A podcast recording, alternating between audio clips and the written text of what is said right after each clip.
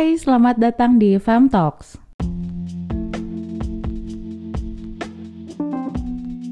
Halo, kalian udah pada dengerin episode 9 sampai 11 kita belum?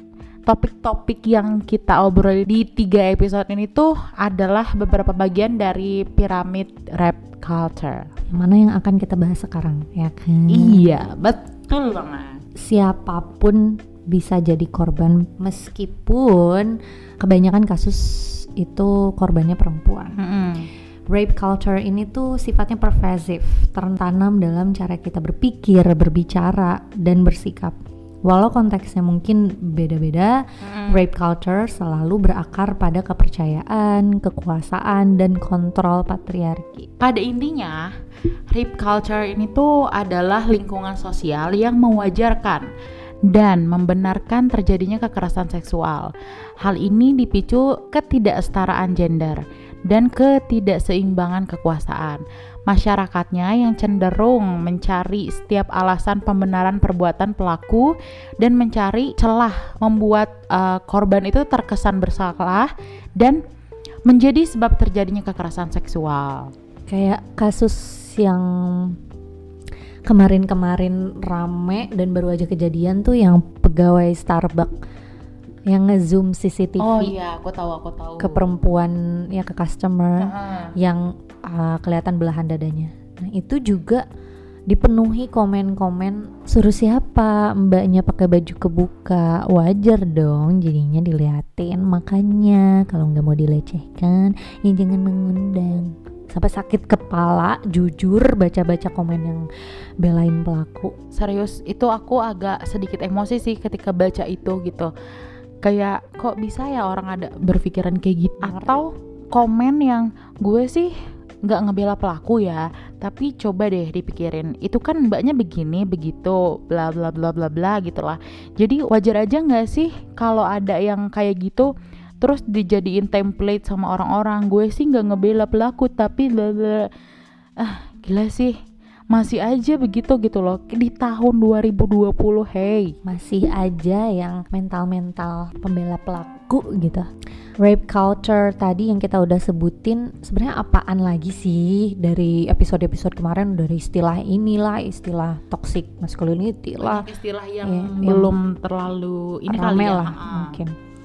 Kalau yang belum tahu, eh, jadi Manuela Tomei dan Aphrodite Pina dalam tulisannya di Sexist Humor and Social Identity: The Role of Sexist Humor in Men's In-Group Cohesion, Sexual Harassment, Rape Proclivity, and Victim Blame menyebutkan bahwa humor seksis yang udah kita obrolin di episode sebelumnya juga dapat berelasi dengan kekerasan seksual terhadap perempuan dan memperkuat kecenderungan untuk menyalahkan korban atau victim blaming yang sebagian besar adalah perempuan. Hal-hal yang berelasi dengan toleransi atas diskriminasi ataupun kekerasan terhadap perempuan konteks ini adalah apa yang disebut dengan rape culture. Oleh feminisme gelombang kedua di tahun 70-an Emil Bachwald dalam bukunya Transforming Rape Culture mendefinisikan rape culture sebagai seperangkat keyakinan kompleks yang mendorong agresi seksual laki-laki dan mendukung kekerasan terhadap perempuan. Di dalam rape culture ada teror fisik dan emosional terhadap perempuan sebagai semacam norma. Misalnya kita bisa lihat dari persoalan kasus kekerasan seksual yang terjadi di ranah personal, seperti keluarga, yang jarang dilaporkan karena korban yang merupakan istri atau anak merasa dirinya harus patuh terhadap suami atau ayah sebagai kepala rumah tangga. Kemudian dalam budaya ini juga baik laki-laki maupun perempuan memandang kekerasan seksual ini adalah sebagai sesuatu fakta kehidupan yang nggak bisa dihindari.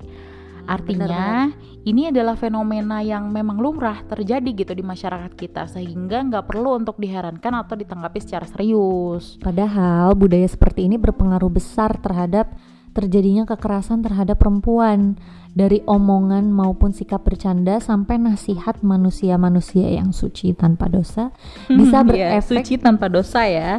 bisa berefek pada kelanggengan terjadinya kekerasan di lingkungan sosial dan kita semua bisa berpotensi ikut melanggengkan kekerasan seksual dengan jadi bagian budaya itu. Kalau kita udah tahu budaya kayak gini nggak baik, diam juga nggak banyak membantu. Jadi baiknya speak up.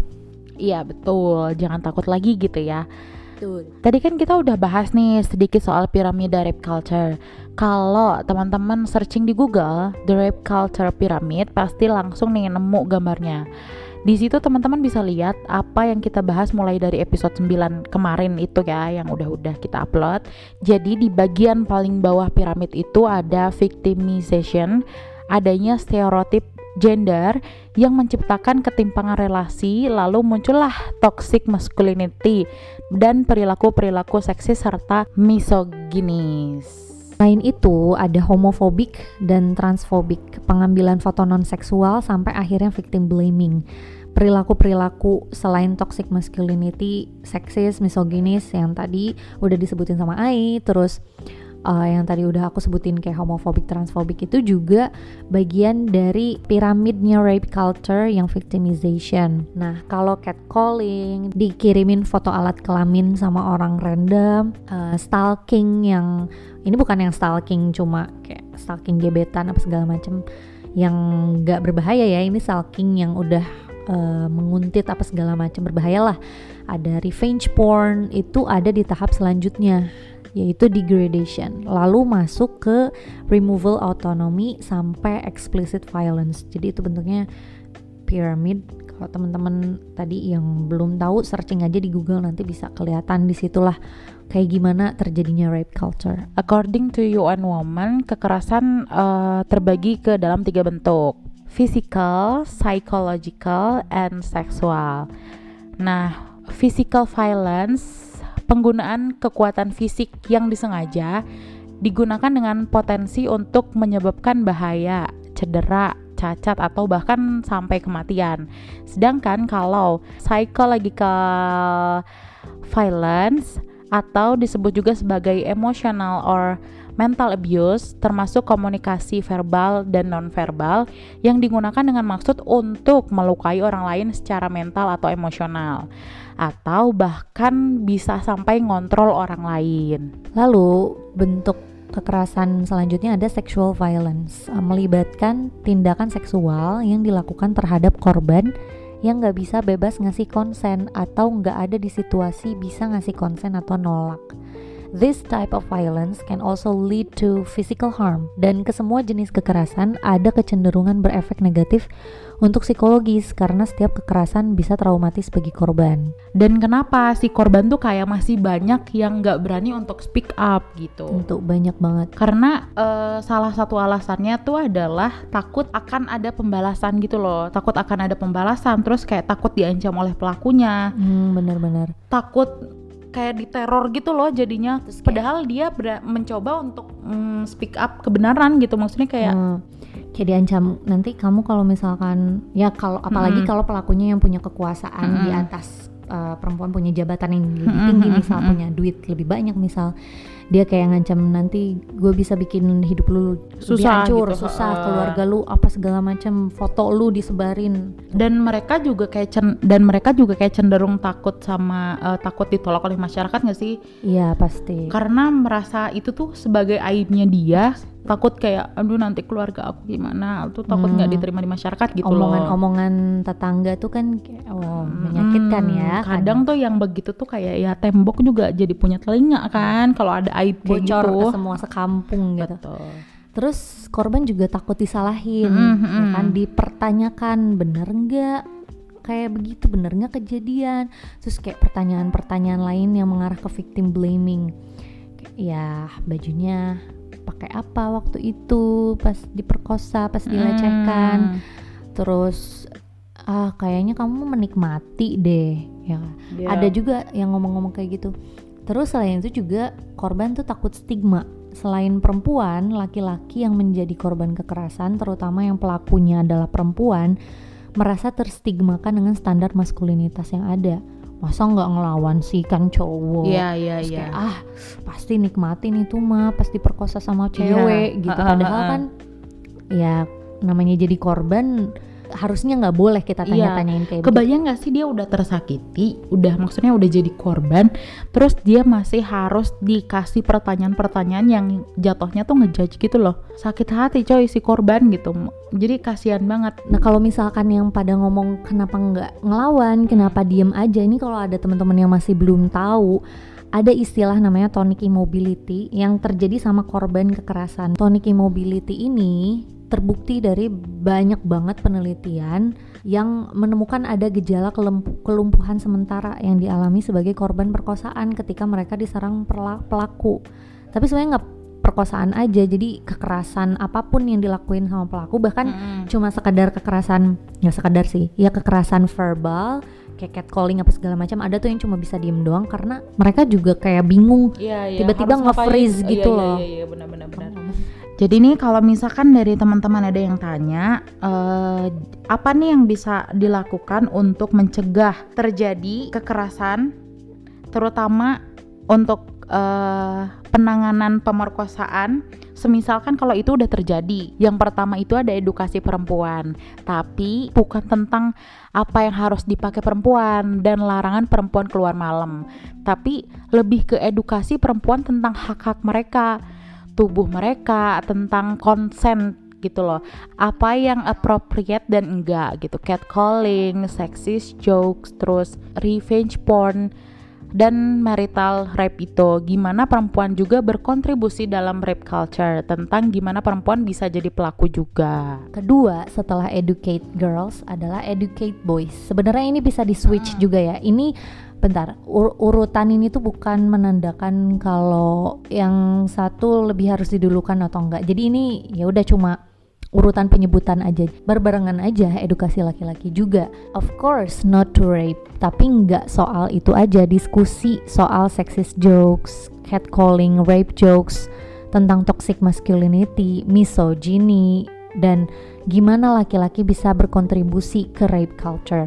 Dibukalah obrolan-obrolan di tongkrongan ke anak-anak laki-laki untuk ngobrolin itu semua and women don't need to be protected sebenarnya ya. Women don't need to be protected karena perempuan tuh bisa jaga diri mereka sendiri. Yang jadi masalah yang jadi concern itu harusnya men should learn not to do any harm to women. Setiap laki-laki itu punya tanggung jawab untuk eh, untuk mencegah laki-laki lain ngelakuin hal-hal yang berbahaya untuk perempuan lain dengan itu tadi yang ngebuka diskusi soal toxic masculinity dan lain sebagainya yang berkontribusi ke rape culture. Ajarin juga tentang konsen biar nggak maksa orang lain ya maksudnya having unconsensual sex dan lain sebagainya. Dan gimana laki-laki juga bisa jadi korban. Nah, yang ketiga nih, belajar untuk mendengarkan dengan baik. 80% kasus pemerkosaan itu tuh terjadi di rumah, sekolah, tempat kerja di mana pelakunya tuh kenal sama korban dan sering kali kejadiannya tuh lebih dari satu kali. Jadi bisa berulang. Eh, jadi seenggaknya nih ya ada satu orang dari sekian banyak teman-teman kamu tuh itu pasti pernah menjadi korban.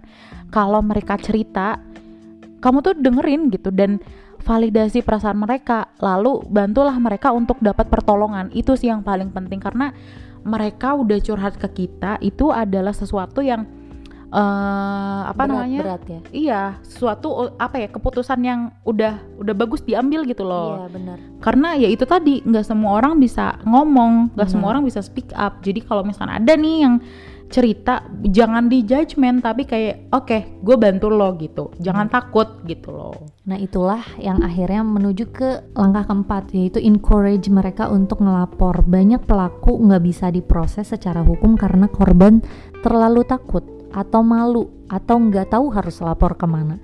Bantu mereka, bantu teman-teman yang misal ada yang cerita kalau mereka kena kekerasan seksual atau pernah diperkosa dan lain sebagainya untuk berani melapor.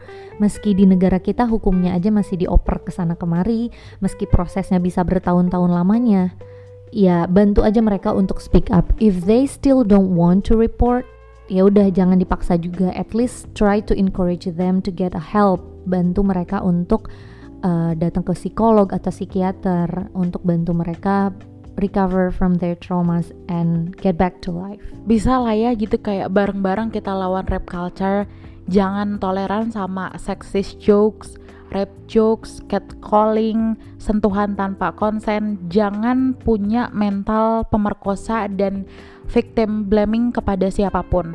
Stop nanyain korban pakai baju apa dan ikut raising awareness biar semakin banyak yang tahu. Dan terakhir, kita juga harus demand justice. Kita harus nuntut keadilan biar semua pelaku itu dihukum. Setiap jam ada satu orang yang diperkosa. Di seluruh dunia satu dari tiga perempuan mengalami kekerasan seksual. Dan Betul satu dari enam laki-laki pernah mengalami kekerasan seksual. Hmm, hmm, jadi hmm. bukan cuma perempuan aja korbannya. Tapi laki-laki juga jadi korban gitu kan. dan yang paling penting tuntut hukuman buat pelaku. Siapa pun mereka di jabatan apa pun mereka kekuasaan apa pun yang mereka pegang seberapa banyak duit yang mereka punya kalau mereka jadi pelaku kekerasan hukum. Dan ini mungkin ya yang eh, selama ini eh, banyak aktivis-aktivis yang sangat-sangat peduli terhadap mereka yang kalau jadi korban kan. Bahkan sampai kayak berani speak up gitu loh. Kadang ada orang yang mungkin dia nggak terlalu aware dengan korban pemerkosaan ini. Sampai kayak bilang apaan sih lebay banget cuman kayak gitu juga gitu Hmm, padahal dia nggak tahu ya kalau itu sebenarnya udah kerasan. Iya betul. Kayak ya sekarang sih aku paham kenapa aktivis-aktivis itu bisa sampai segila itu untuk nolongin mereka gitu. Bahkan sampai kayak bikin hashtag save apa, save apa kayak Ah, gitu-gitu kan benar. itu adalah salah satu pertolongan gitu untuk masyarakat tuh supaya melek gitu Iya. terhadap kasus-kasus seperti itu Melek gitu. dan ikut ngedukung juga biar korban ini tuh nggak merasa uh, aib gitu, nggak Mm-mm. merasa kecil, nggak merasa Mm-mm. sampah, nggak merasa betul, betul. kotor gitu. Kan suka ada yang kayak gitu. dan apa ya mending gitu kalau nggak mending juga sih sebenarnya kalau misalkan nih jatuhnya tuh ke orang-orang yang dia punya privilege-nya bagus gitu dia bisa dengan dengan leluasa lapor gitu ya sedangkan kalau misalnya jatuhnya nih si korbannya kayak dia kurang punya privilege atau dari ya pedesaan kayak gitu-gitu Iya. kan kasihan gitu Kelompok-kelompok mm, yang termaji termajinalkan, uh, punya ekonomi kelas bawah, menengah ke bawah gitu. Ya jadi sulit juga karena kan tertuntut apalagi kalau misalkan di ya, ya yang masih di pedesaan seperti itu kan Mm-mm. masih kental ya budayanya. Jadi kayak masih terkekang, masih terkukung sama budaya yang kayak ya udah dipendem aja sendiri Iya, karena betul, ini jadi betul, aib betul, buat betul. keluarga dan lain sebagainya. Jadinya korban semakin ini gak sih semakin berat bebannya. Betul banget. Dan kalau kamu peduli soal mencegah kekerasan seksual, kamu selalu bisa berbuat lebih daripada sekedar diam. Kalau kamu beneran peduli, jangan berhenti di situ. Kamu bisa berbuat lebih dari itu. Through the media we consume, jokes we laugh at, and attitudes we do not question, we become part of a culture that allows rape to continue.